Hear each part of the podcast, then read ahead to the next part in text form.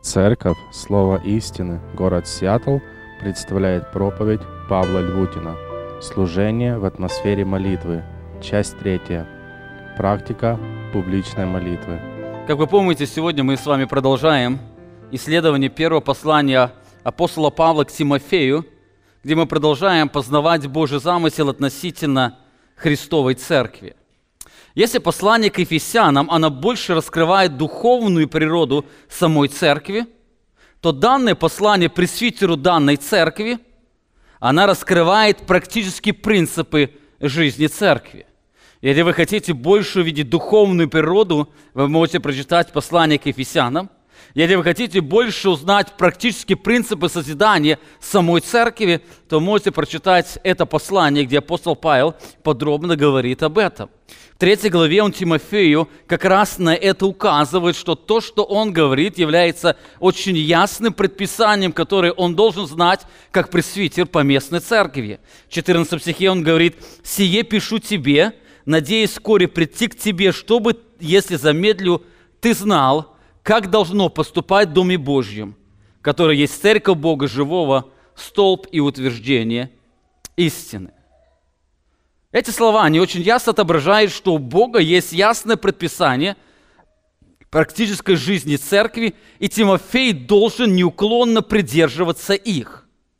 Христос не просто создал церковь, но Он является главою церкви, или Он является тем, кто управляет церковью – и он дал очень ясное предписание, что должно происходить, когда церковь вместе собирается.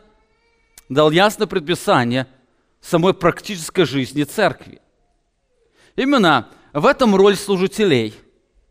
Они должны очень ясно исследовать Божий замысел и демонстрировать или проявлять его через жизнь поместной церкви.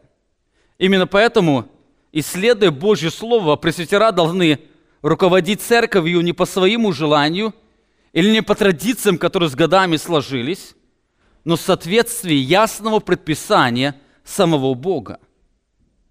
Именно поэтому служителя должны хорошо знать Божье Слово.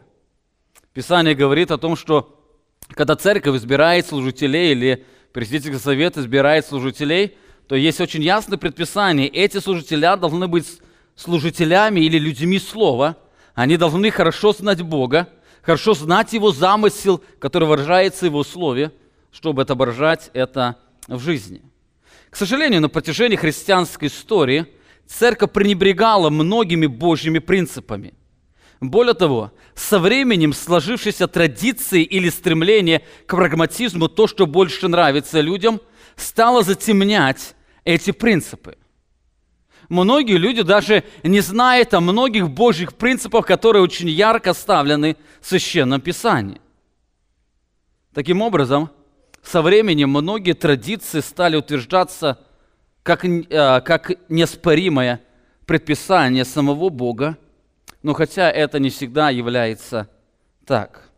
Хотя данное послание к Тимофею не дает ответы на многие практические вопросы созидания в церкви, в нем он достаточно емко раскрывает несколько очень важных принципов, которые, которыми должна церковь руководствоваться при созидании ее. Можно сказать, что эти принципы они являются очень важным фундаментом или основанием для развития каждой церкви. Одним из важных или первых предписаний – является отношение к церковной кафедре, о чем мы с вами говорили, исследуя первую главу. Там апостол Павел очень ярко говорит, что в Доме Божьем или на малых группах учителя должны проповедовать чистое Божье Слово, без всякой примеси всеразличных увлекательных историй. Истории могут рассказывать люди, находясь в разных местах, а учителя церкви должны учить истине Божьего Слова. Нет ничего важнее, чем раскрыть то, что говорит сам Господь. Он в первой главе говорит, «Отходя в Македонию, я просил или я умолял тебя прибыть или остаться в Ефесе и увещевать некоторых, чтобы они не учили иному и не занимались баснями родословными бесконечными, которые производят больше споры, нежели Божье назидание вере». Это важный принцип. Когда пренебрегается Божье Слово – церковь погружается в хаос, где люди начинают спорить, где люди, где церкви а, а, прогрессируют разногласия, все различных, отсутствует это единение, потому что нет этого стержения, которое бы соединял их. Это Божье Слово, Божья красота. И церковь перестает переживать назидание вере, что потом способствует в отражении недостаточности зрелости христиан. Еще одним очень важным предписанием относительно Божьего дома является молитва. Кафедра и молитва. Апостол Павел раскрывает, что все служения должны совершаться в атмосфере молитвы. И мы с вами на протяжении двух воскресений уже подробно об этом говорили. Служителя должны быть людьми молитвы. Евангелист Лука отмечает, что молитва являлась непосредственной частью церковной жизни – во второй главе Деяния, 42 стихе он говорит, и они, то есть церковь постоянно пребывала в учении апостолов, то есть она пребывала в Божьем Слове, которое передавали апостолы, она пребывала в общении, которое мы имеем здесь или в малых группах, она пребывала в преломлении хлеба, что у нас было сегодня на служении, и также в молитвах. Слово «пребывала», говорит, постоянно находилась в этой атмосфере. Это постоянно сопровождало ее. Здесь, кстати, не сказано о совместном поклонении через пение. Это не значит, что церковь это не делала. И это прочитайте чуть-чуть ниже. Дальше написано, что церковь еще постоянно хвалила Бога. Где можно сказать пять элементов. Слово, общение, преломление, молитва и поклонение через наше словословие. Но сегодня я хотел обратить внимание на этот фрагмент молитвы. Церковь постоянно пребывала в молитве, она постоянно находилась в атмосфере этой молитвы. Более того, здесь не просто сказано о молитве, но сказано о публичной молитве, которая была в церкви. Они постоянно, или в этой церкви постоянно звучала молитва – Именно этой важной сфере церковной жизни Павел уделяет достаточно много времени в своем послании. Вы помните, в самом начале, изложив общие принципы относительно молитвы, Павел дает очень важное и ценное наставление своему ученику.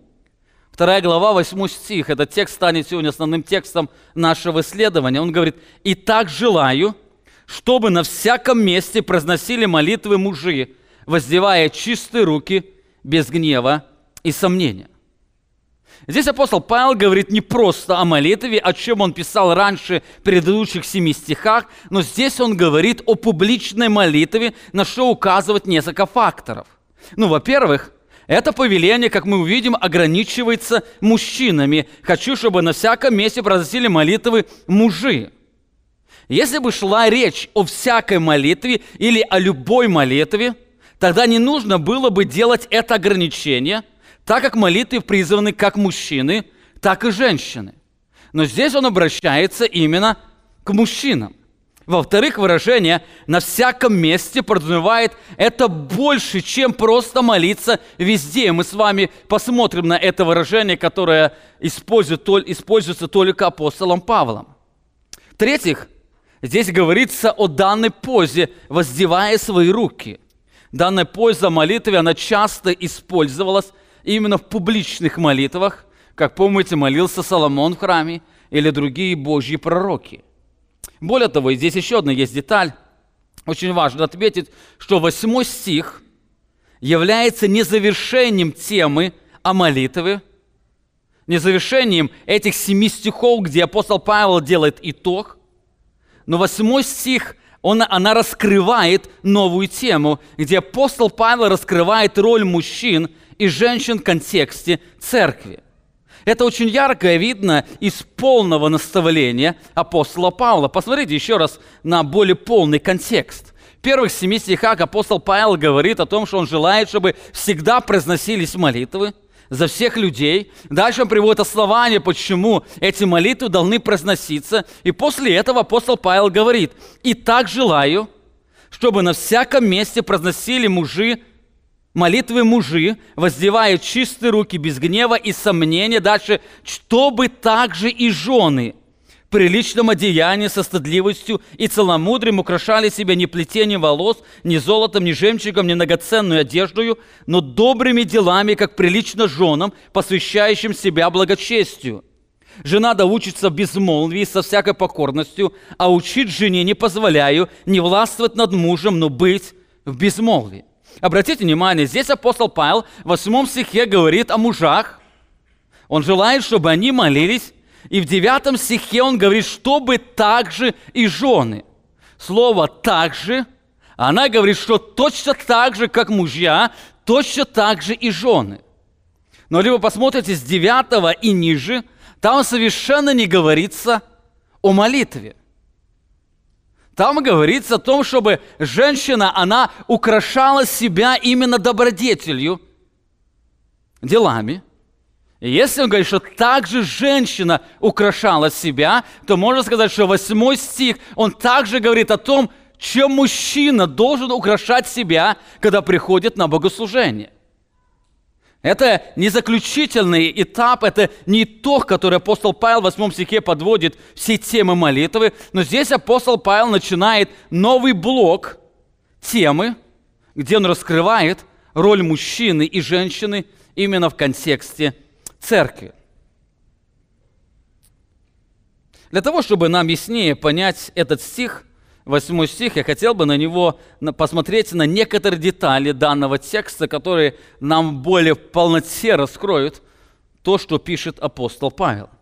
Во-первых, мы в этом тексте видим удивительный призыв к публичной молитве. Здесь апостол Павел делает призыв к публичной молитве. Он говорит, «Итак, желаю, чтобы на всяком месте произносили мужи молитвы, воздевая чистые руки без гнева и сомнения. Итак, желаю. Глагол «желаю» указывает на желание или хотение апостола. Здесь он не просто приказывает, он не говорит, что я приказываю, как он говорил относительно Божьего Слова. Ты должен приказывать, чтобы они не учили иному. Но здесь говорит, что я желаю – это указывает на желание апостола Павла. Возникает вопрос, как церковь или Тимофей должен относиться был к этому желанию? Это, может, это просто желание Павла, которое можно было не исполнять? Или данное желание является очень важным предписанием Бога относительно церковного служения? Как нам относиться к этому желанию апостола? Очень важно отметить, что в греческом языке есть два слова, которые переводятся как «желать». Первое слово – это слово «тело», что означает «просто желание».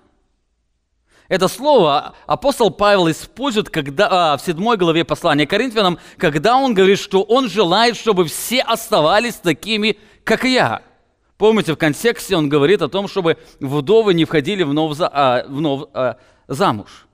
Он желает, чтобы они остались, как я, или дальше говорит, или а дева говорит.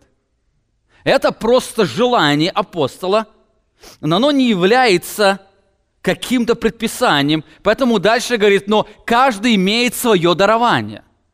То есть я желаю, чтобы вы так оставались, но каждый поступай по собственному своему дарованию. Именно, кстати, это слово апостол Павел использует, когда говорит, что Бог желает, чтобы все люди спаслись.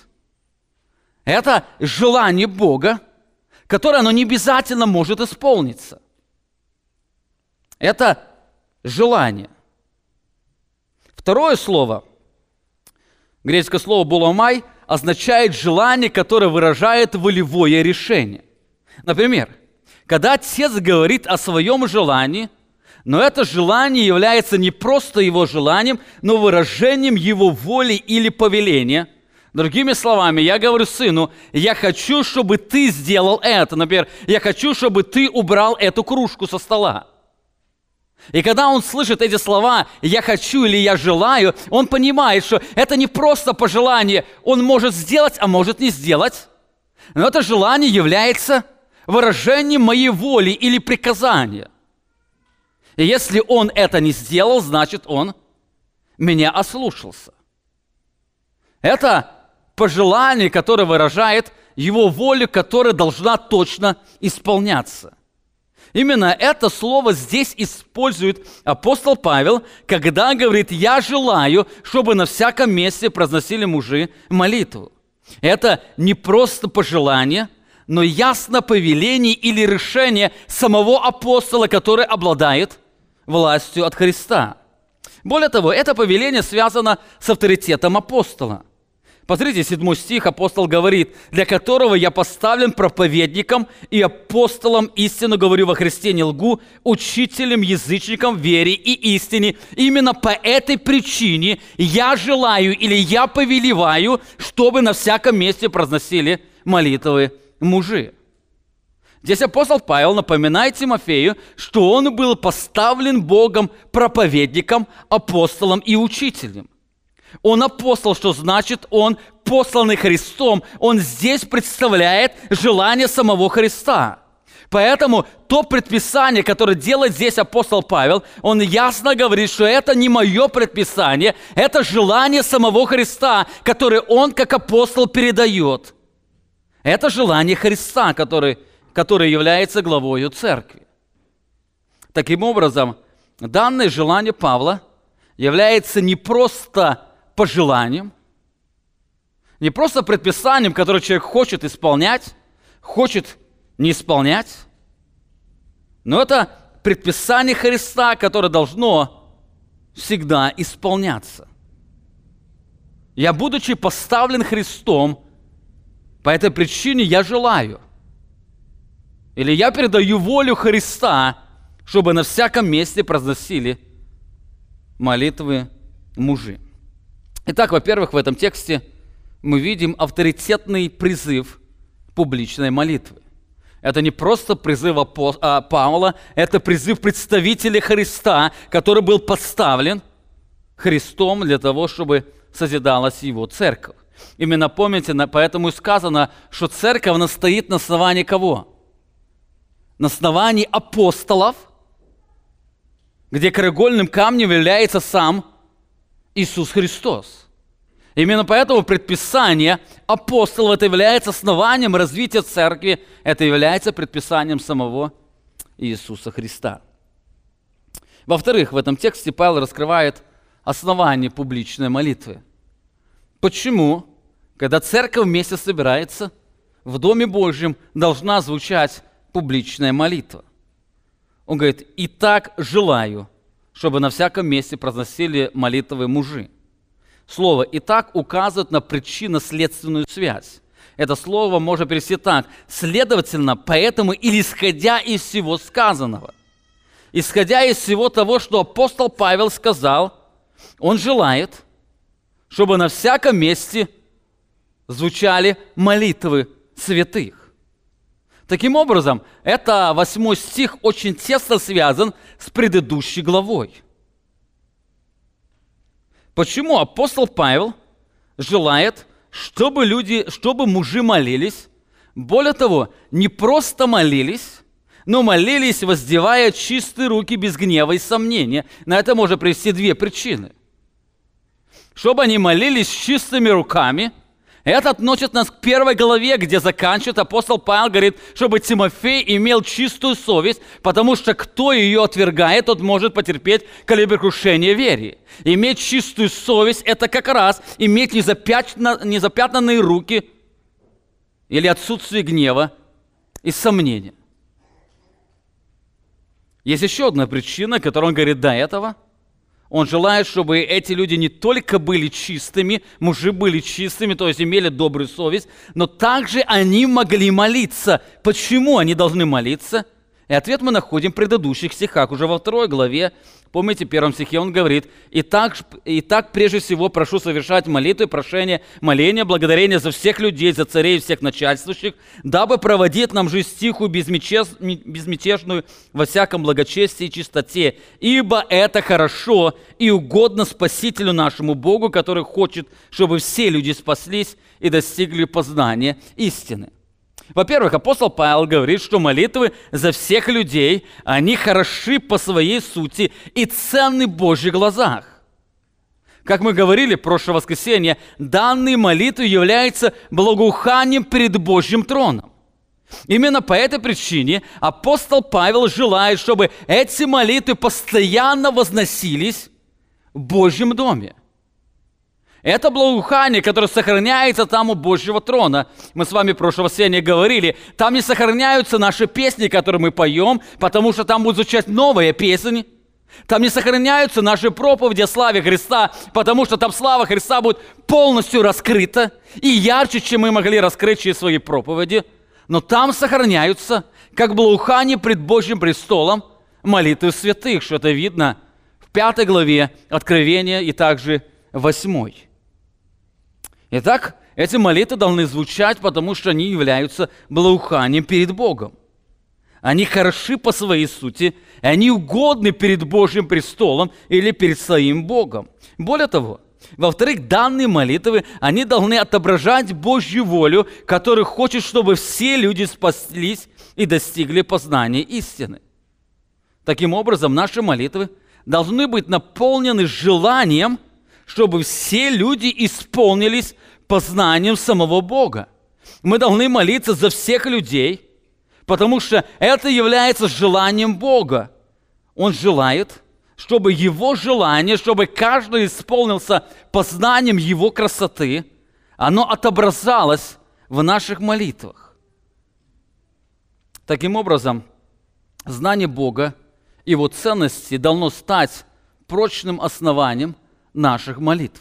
Если, кстати, посмотрите, прошлое воскресенье говорил, а, что знающие Бога, они много молятся. И чем больше человек знает Бога, тем больше он молится. Это, кстати, связано с очень яркой иллюстрацией. Например, а, какие люди больше всего общаются? Те люди, которые близки друг к другу, те люди, которые знают больше друг друга, те люди, которые увлечены больше друг другом. Молитва – это не просто монолог, который мы говорим Богу, молитва – это выражение общения с Богом. Я вспоминаю, когда я дружил со своей женой, когда мы еще не были женаты, мы очень много говорили по телефону. И каждый раз, когда возникала возможность поговорить, я всегда пытался воспользоваться ею. Мне было интересно об этом говорить. Почему? Мое сердце было влечено ею, и чем больше я ее узнавал, тем мое сердце, но больше влекло туда – я знал ее. Это познание, она приводило к тому, что я стремился больше ее познавать. Вы знаете, нет смысла говорить, что вы сильно любите Бога, когда вы совершенно не хотите с Ним общаться. Это выражение знания Бога. Это выражение близких отношений с Богом – это выражение стремления к Нему. Именно поэтому человек, знающий Бога, он будет молиться. Или он будет общаться. Это не просто будет монолог, когда человек вышел и сказал что-то, что он обычно говорит. И через месяц уже ваши дети могут вместо вас помолиться вашими же словами. Потому что они запомнили все ваши выражения. Это общение с Богом. Это общение, когда вы выражаете состояние своего сердца, выражаете свое восхищение с Ним. Это общение, когда вы хотите больше услышать Его, увидеть Его красоту, исследуя Божье Слово. Но об этом мы подробнее с вами будем говорить после конференции, если Бог даст, в июне. Итак, почему в церкви должны молиться братья? Потому что это приятно Богу. Это отображает Божье желание – это благоухание перед Ним. Итак, с вами посмотрели уже на две детали этого текста. Во-первых, в, этих, в этом стихе мы видим авторитетный призыв к публичной молитве. Здесь апостол Павел передает волю самого Иисуса Христа. Во-вторых, мы видим основание публичной молитвы. Мы должны молиться, потому что это благоухание является перед Богом. В-третьих, в этом стихе апостол Павел указывает на места публичных молитв о чем он говорит, где должны звучать эти молитвы. Он говорит, «Итак, желаю, чтобы на всяком месте произносили молитвы мужи, воздевая чистые руки без гнева и сомнения». Что означает выражение «на всяком месте»? важно отметить, что здесь Павел не говорит, что эти молитвы должны, да, эти молитвы должны звучать везде, где бы ни находились мужи. Здесь Павел использует это выражение в более узком значении. Вы помните, мы с вами уже говорили, в Священном Писании слово «всякий» или «всякое» не всегда означает абсолютно все. И мы на протяжении нескольких воскресений очень ясно видели многие тексты, которые именно говорят об этом. Так что означает «всякое место»? В этом послании мы видим, что оно ограничено узким смыслом. Вы помните, главная тема данного послания – это напоминание Тимофею, как должно поступать в Доме Божьем. Он говорит, «Сие пишу тебе, надеюсь вскоре прийти к тебе, чтобы, если замедлю, ты знал, как должно поступать в Доме Божьем». Главная цель этого послания, чтобы Тимофей знал, как должно поступать в Доме Божьем. Именно поэтому он говорит, чтобы эти молитвы, они звучали на всяком месте, в контексте он говорит о Божьем доме.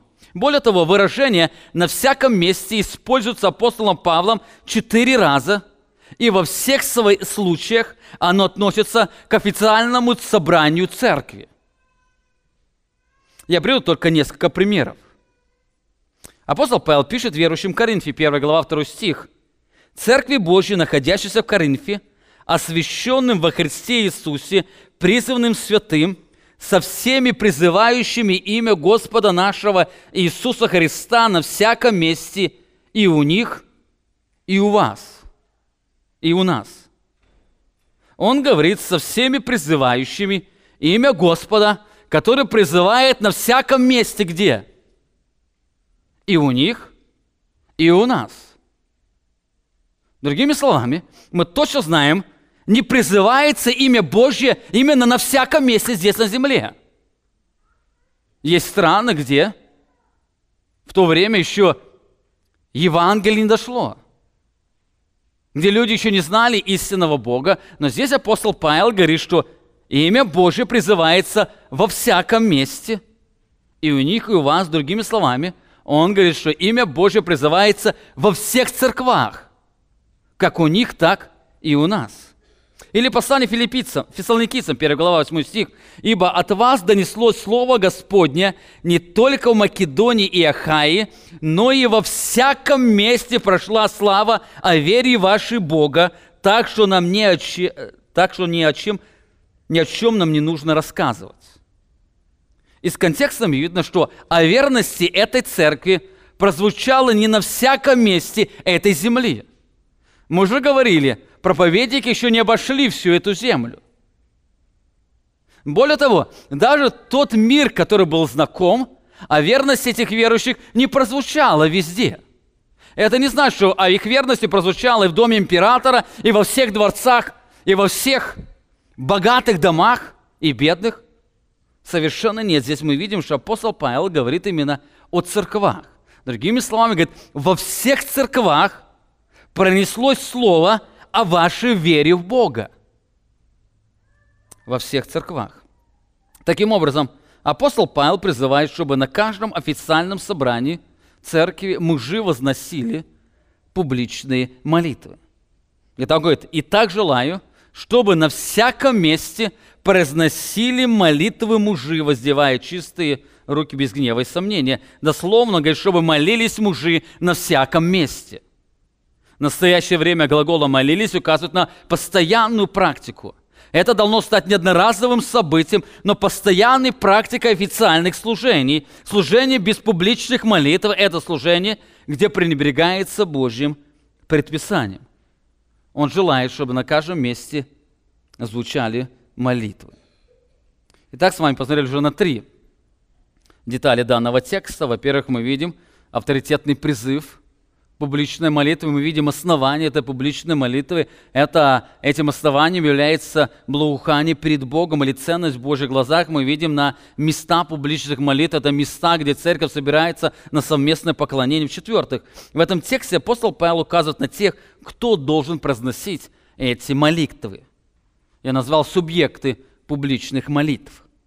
Кто должен их произносить?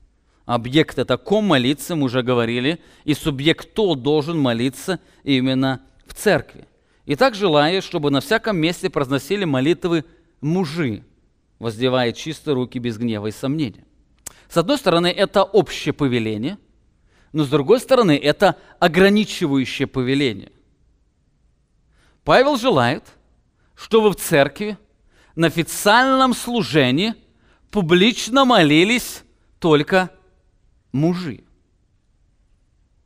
Произносили молитвы мужи.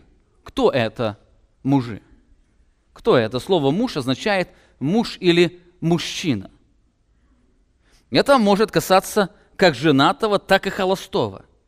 Здесь речь идет о всех мужчинах. Он желает, чтобы молились мужчины. Это может быть пресвитера, декана, лидеры малых групп, отцы или просто братья. Это все мужчины, здесь сказано не только о пресвитерах. Здесь сказано не только о молитве, которая может звучать сцены, но здесь сказано о молитве, которую должны возносить мужи. Таким образом, Павел говорит, что на официальном церковных служениях должны публично или вслух молиться мужчины, а не женщины. Это ограничивающее повеление. Хотя здесь главный мысль заключается в окончании этого стиха. Они должны молиться с определенным состоянием сердца, но этот стих уже делает это ограничение. Должны молиться мужи. И дальше, когда апостол Павел пишет также и жены, он уже ничего не говорит о молитве, но только говорит о том, что они должны учиться у мужей своих дома. Некоторые, э, некоторые утверждают, что это повеление не имеет всеобщий характер – так как в послании к Коринфянам апостол Павел позволяет молиться женщинам на общественных служениях. Очень часто приводит стих 1 Коринфянам 11 глава 5 стих, где сказано «И всякая жена, молящаяся или пророчествующая с, открытой головою, постыжает свою голову, ибо это тоже, если бы она была бы обрита». И она говорит, что всякая женщина, которая молится или пророчествует, с закрытой головой, она посажает свою голову, или с покрытой головой, значит нормально. И они говорят, это текст, здесь апостол Павел говорит о контексте молитвы. Женщина должна в церкви молиться или пророчествовать именно с покрытой головой. Но, кстати, если посмотреть на данный контекст, на контекст данной книги, то можно заметить, что здесь апостол Павел, говоря о молитве и пророчестве, говорит не о контексте богослужения. Или жена молится или пророчествует где-то, но не на богослужении. Жена, молящаяся или пророчествующая, относится не к собранию, а к другим местам, например, как дома. Об этом очень ярко видно в 14 главе, где Павел описывает сущность публичного служения. Посмотрите, 14 глава, 31 стих сказано, «Ибо все одним за другим можете пророчествовать». Посмотрите на развитие мысли. Он говорит, все одним за другим можете пророчествовать, чтобы всем получаться и всем получать утешение.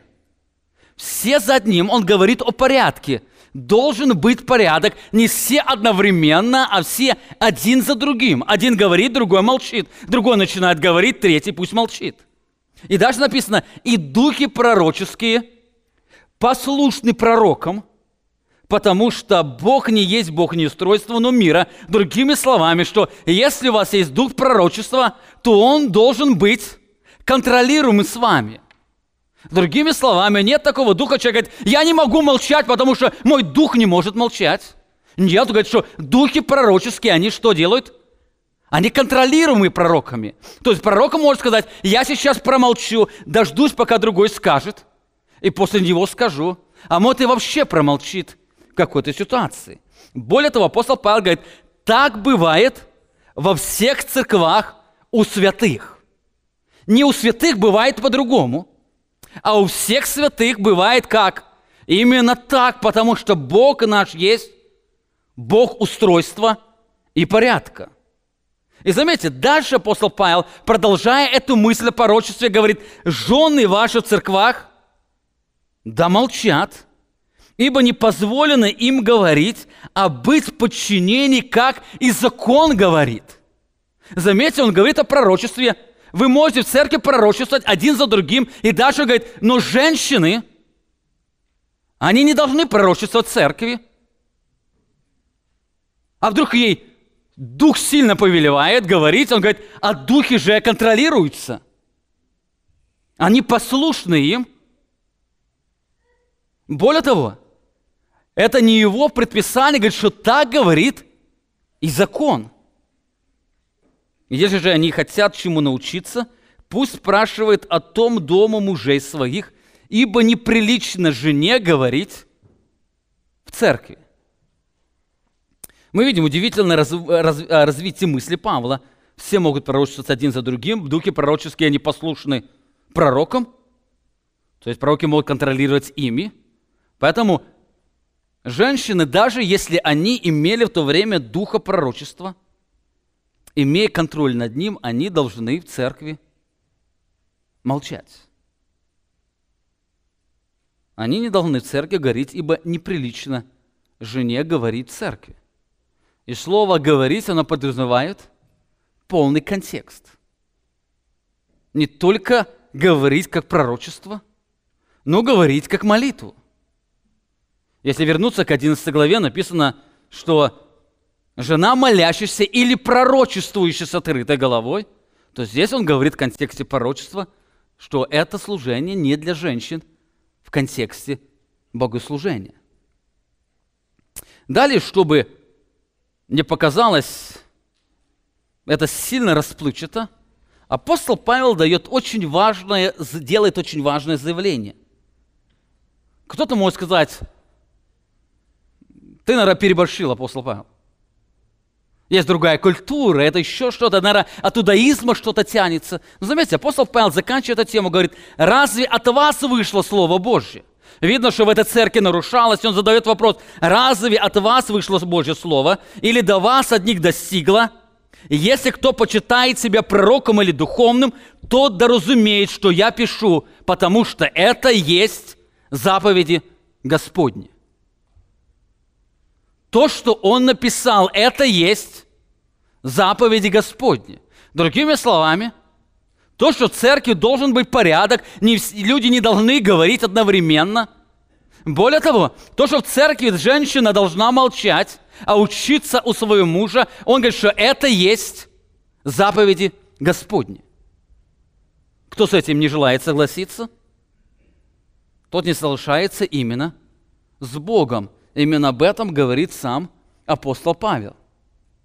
Церковь Христа – это церковь Иисуса Христа. Он ее созидает, и Он делает определенные правила. Кстати, мы в следующее воскресенье с вами коснемся, почему Бог сделал это ограничение. И апостол Павел очень ясно указывает на это ограничение, и оно неоднократно раскрывается в Священном Писании. Это не является выражением наказания для женщин. Здесь апостол Павел говорит о чем-то больше – Таким образом, мы видим, что женщинам разрешается молиться и прорушать слово, но не в контексте церковного богослужения. Не в контексте церкви, когда церковь собирается на совместное поклонение Богу. церкви молитва вслух по замыслу Бога – это предписание для братьев. Как уже говорил, это нисколько не унижает женщин, это раскрывает суверенность Бога – Церковь, она прижит Христу, поэтому Он определяет практические шаги ее развития. Это предписание Бога. Более того, очень ясно увидеть, что это предписание не только ограничивает молитву, субъекта молитвы, кто должен молиться, но также оно является предписанием для братьев. Братья должны учиться – поклоняться Богу на публичных собраниях через молитву. Так с вами посмотрели уже на четыре части, и перед нами еще одна очень основная часть, которая является главной частью этого отрывка. Мы видим, что апостол Павел призывает к публичной молитве. Мы видим, апостол Павел раскрывает основания для публичной молитвы, и этим основанием является Божье желание – он говорит, указывает на места, где должны совершаться эти публичные молитвы. Он говорит сейчас только в контексте богослужения, когда церковь собирается вместе. Кстати, это не говорится здесь о, о, о том, что женщины не могут вообще в церкви молиться. Он говорит именно о публичной молитве. Это молитве слух внутри себя или с друг другом, когда люди делятся на группы, они могут молиться с друг другом, но публичная молитва, как молитва назидания, это служение для братьев. В-четвертых, мы видим, здесь апостол Павел указывает на тех, кто должен произносить эти молитвы, это мужи. И пятых, в этом тексте апостол Павел раскрывает условия для публичных молитв. Можно сказать, не все братья могут молиться в церкви. Говоря о публичной молитве, апостол Павел говорит ограничения для женщин. Женщины не должны молиться, но братья, для братьев есть три очень важных условия этой молитвы. Итак, желаю, чтобы на всяком месте произносили молитвы мужи, воздевая чистые руки без гнева и сомнения. Как уже говорил, это является главной частью этого послания, поэтому написано, также и жены должны украшать себя добрыми делами. Мужчины должны украшать себя добрыми делами, это должно выражаться в их молитве. И также женщины должны быть украшать добрыми делами. Здесь апостол Павел особо делает на внутреннюю красоту мужчин. Как же говорил здесь Павел, указывает на три очень важных условия. Во-первых, или первое условие – это чистота практической жизни. Это чистота практической жизни, желая, чтобы на всяком месте произносили молитвы мужи, воздевая чистые руки. Воздевая чистые руки. Данная поза для молитвы была привычна для всех веков. Поскольку нам от природы дано знать, что Бог выше нас, и нам нужно поднимать свой взор к небу, то, молящ, то люди молились ему с поднятыми вверх руками. Кстати, я не знаю, откуда появилась славянская культура, когда люди стали молиться Богу именно со спущенными головами. Бог не внизу, Бог находится вверху. И во все времена, когда люди молились, одни поднимали свое лицо и поднимали свои руки к небу, указывая, что Бог живет там на высоте.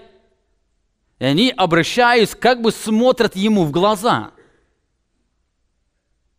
Обычно со спущенными головами, головами молились грешники, которые смирении приходили перед Богом, им было стыдно поднять свою голову. Это как сын, провинившийся, приходит к отцу, ему стыдно посмотреть ему в глаза, потому что он согрешил или осознает свою вину. Но когда люди говорят, они смотрят друг друга в лицо – это общение. Вот примерно подобной позой всегда молились люди. Я, кстати, не говорю о том, что молиться со спущенной головой – это грех.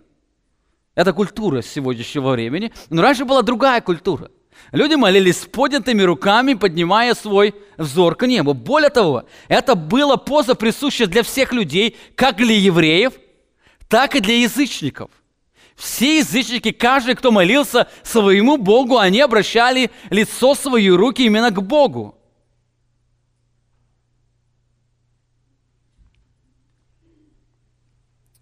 Это поза молитвы, которая была присуща для всех людей. Кстати, важно помнить, что эта поза не является плодом харизматического движения. Очень часто, когда люди видят, что человек молится с поднятыми руками и головой, то сразу ему дают уже сразу предписание. Это харизмат – не совсем это так. Я, кстати, был на одной из баптистской конференций, где собрались пастора. Это была конференция Джона Пайпера в Миннесоте. Я видел там, как наши братья, баптисты, они пели с поднятыми руками и молились с поднятыми руками и поднятыми головами, вверх, другими словами, обращаясь к самому Богу. Все люди в разные века молились, воздевая руки свои. В Писании мы находим много примеров, приведу вам только два примера.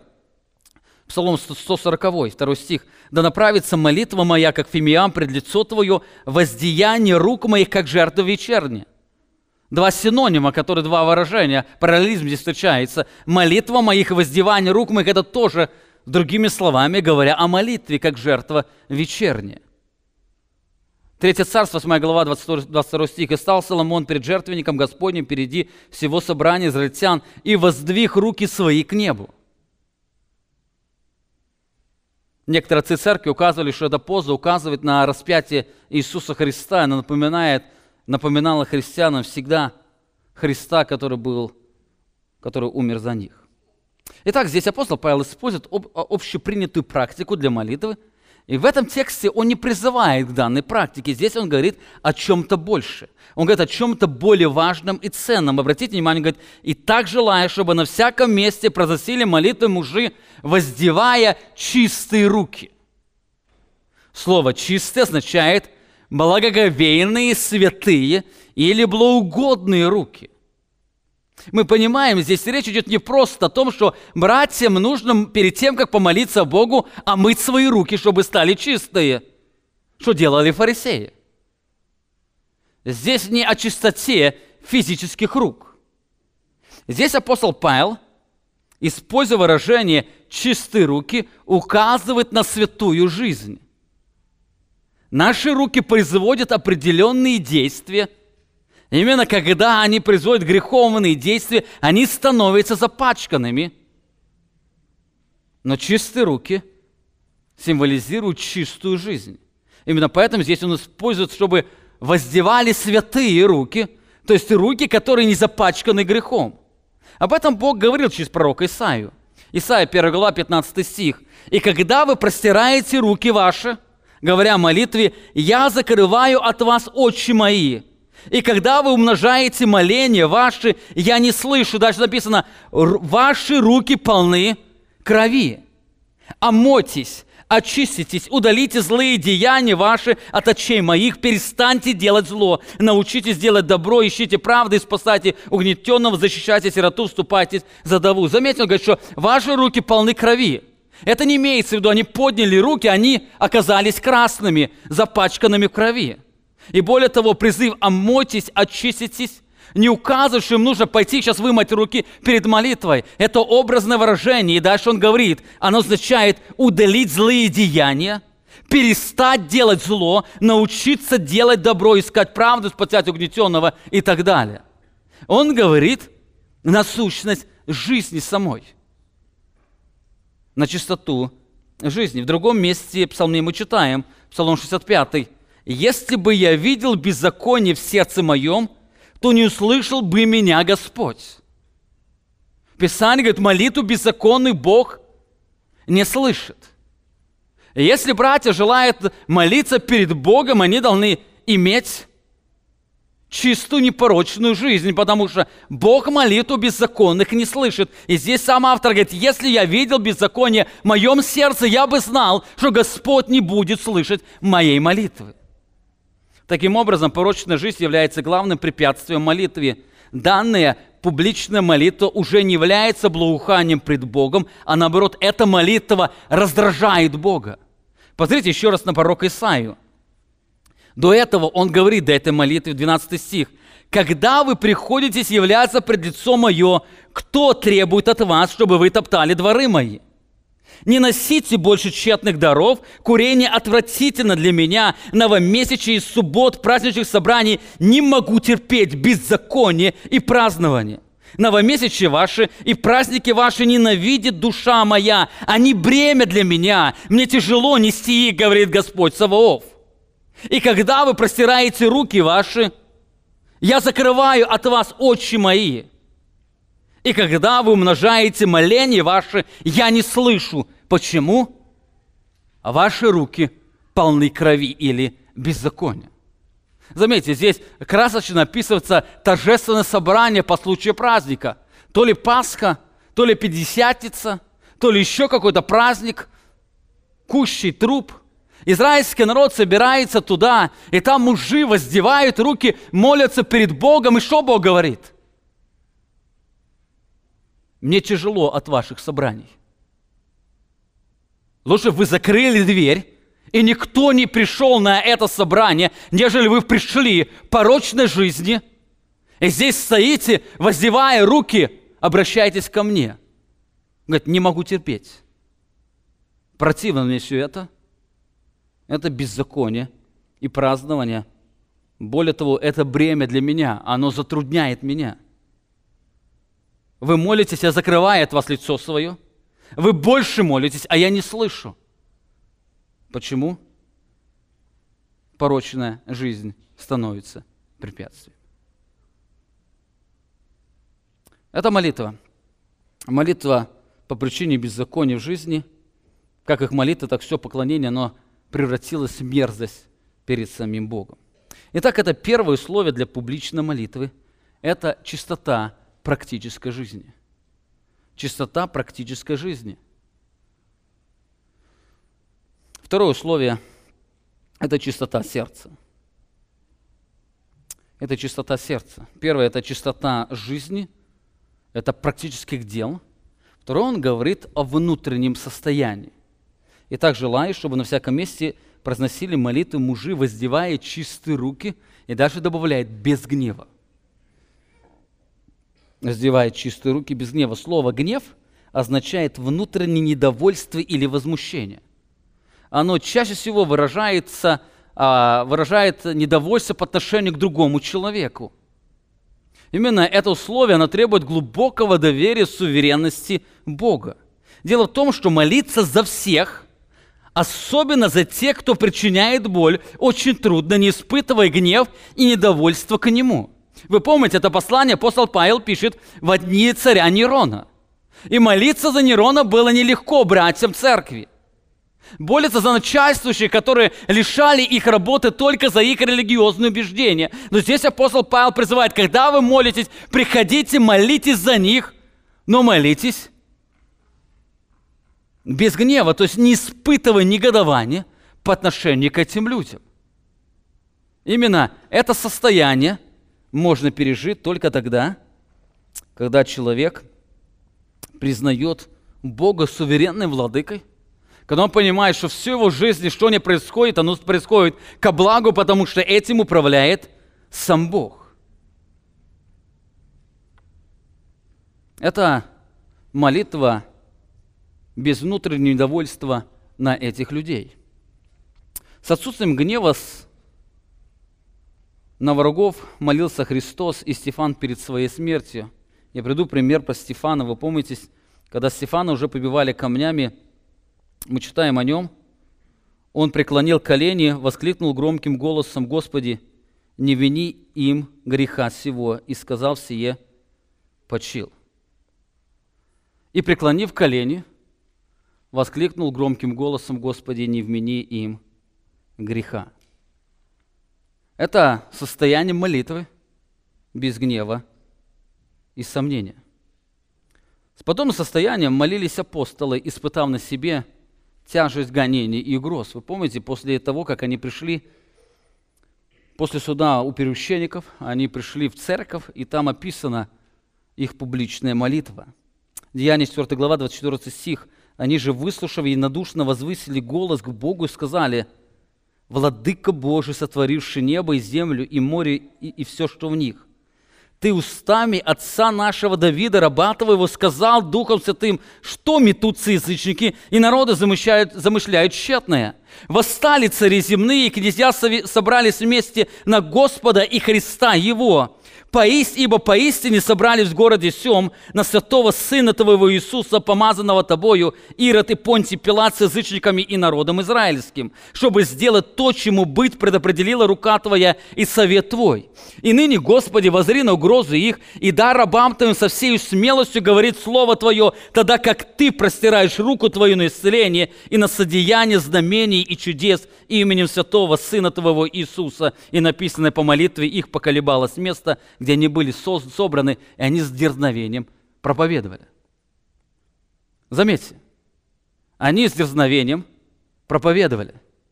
Поколебалось место. Это описание удивительного времени, когда церковь переживала это благословение. Заметьте, в этом молитве очень ярко описывается все их внутреннее состояние. Это глубокое признание суверенного Божьего владычества.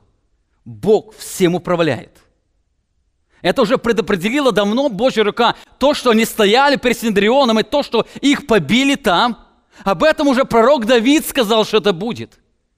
И они испытывают удовлетворение, и они могут молиться без гнева перед Богом. Итак, мы видим уже два условия для публичной молитвы. Во-первых, это чистота практической жизни. Второе условие для публичной молитвы – это чистота сердца. И последнее – Третье условие для публичной молитвы – это чистота взаимоотношений. Апостол Павел говорит, «И так желаю, чтобы на всяком месте проносили молитвы мужи, воздевая чистые руки, без гнева и сомнения». Слово «сомнение» оно имеет два значения. Первое значение – это сомнение, второе значение – это спор. Многие избрали, переводчики избрали им первое, первое значение – сомнение, но, скорее всего, здесь апостол Павел пишет о другом значении – о споре. Чтобы раздевали чистые руки, воздевая чистые руки без гнева и споров. Жан Кальвин писал об этом – но следовав контекст этого отрывка, не сомневаешься, что Павел имеет в виду споры, возникшие от того, что иудеи негодовали на уравнивание с ними язычников и поэтому поднимали вопрос об их призвании. Более того, они отвергали язычников и не допускали их к участию благодати. Поэтому Павел хочет, чтобы дети Божьи, прекратив подобные споры во всех народах и странах, единодушно молились Богу. Вы помните, контекст этого текста молитва за всех означает молитва за разные категории. Иудеи утверждали, только нужно молиться за иудеев, потому что Бог есть Богом их, и спасение прижит только им. Но апостол Павел говорит о том, что Бог является Богом всех народов, и для всех народов есть един посредник между Богом и людьми. И поэтому мы должны молиться за всех людей. И здесь апостол Павел пишет, чтобы он желает, чтобы молились мужи, воздеваясь чистые руки без гнева и споров. Отсутствие правильных взаимоотношений между братьями в церкви является сильным препятствием к молитве. Публичная молитва братьев – это выражение единения друг с другом. Именно в этом единении – благочестивый брат от лица всех присутствующих может возносить молитву к Богу за всех людей. Когда нет этого единства между братьями, когда между братьями постоянно звучит этот спор, разногласие, их молитва, она перестает благоухать перед Божьим престолом. К сожалению, в церквах порою возникают споры – за кого стоит молиться, а за кого нет. Я слышал, часто спорят, стоит ли молиться за отпавших, а стоит молиться за тех людей, за всех людей, если среди людей есть неизбранные. Или стоит молиться за отлученных от церкви? А стоит ли молиться за тех, кто отлучен был до самого пришествия Иисуса Христа? А стоит ли молиться тех, кто отпал от благодати, его невозможно обновлять покаянием и так далее? Этих много споров. Так Павел говорит, оставьте споры и молитесь за всех людей. Оставьте споры. Не занимайтесь этими все словопрениями. Вы молитесь.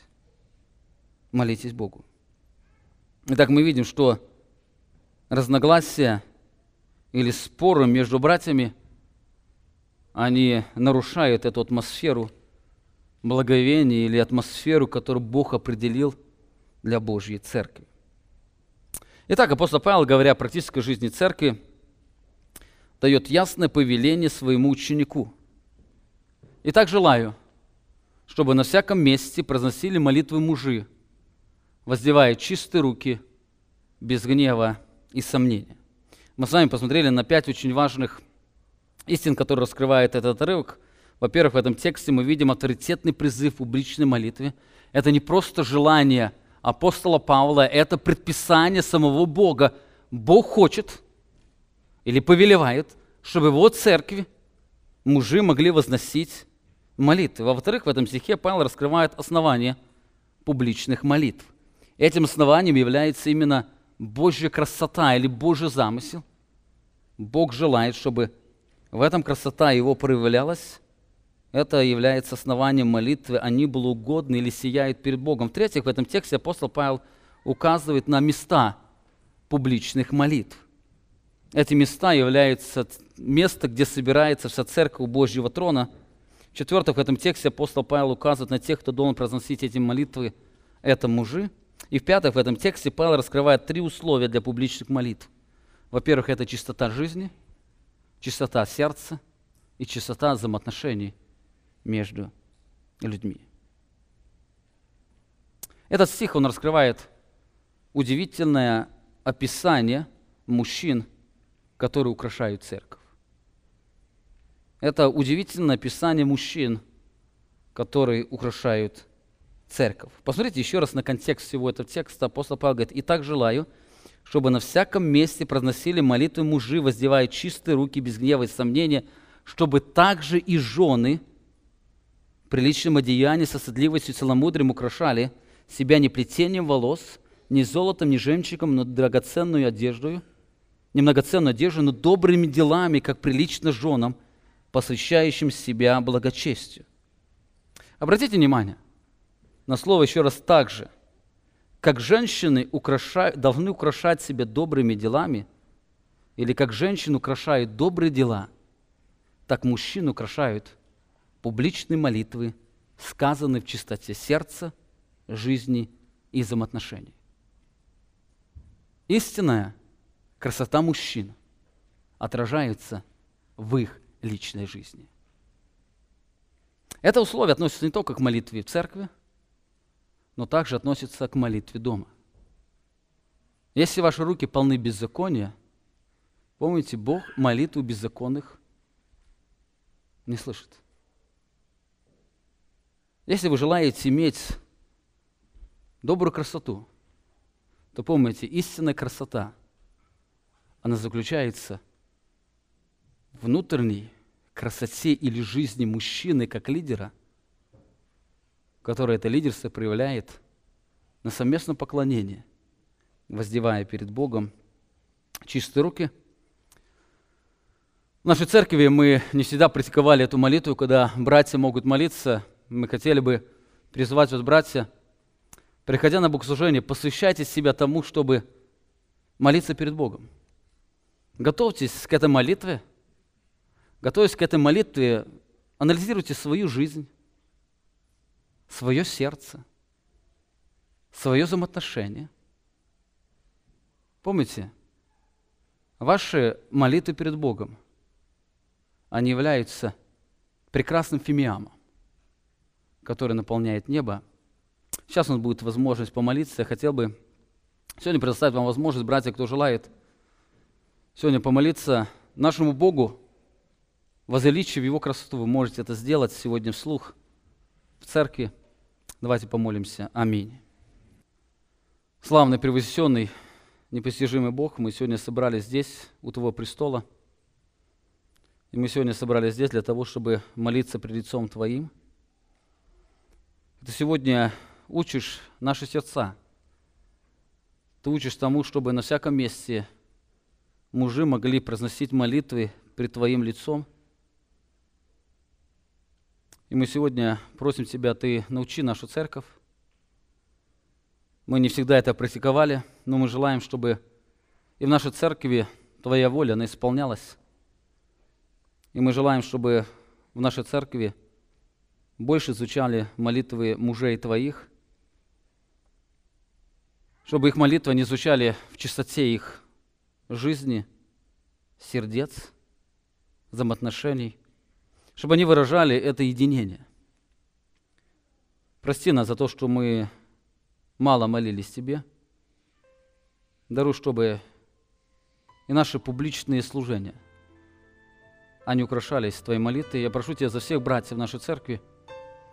Даруй, чтобы их жизнь, она была красива пред лицом Твоим – Украшай их чистотой их жизни, украшай их чистотой их сердца, украшай их чистотой взаимоотношений, чтобы эти молитвы не были благоуханием, также в их домашней церкви, на малых группах наш великий, славный, прекрасный Бог. Аминь.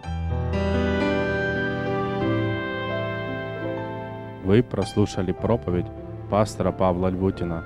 Другие проповеди и информацию о нашей церкви – вы можете найти на нашей странице в интернете www.словоистины.org.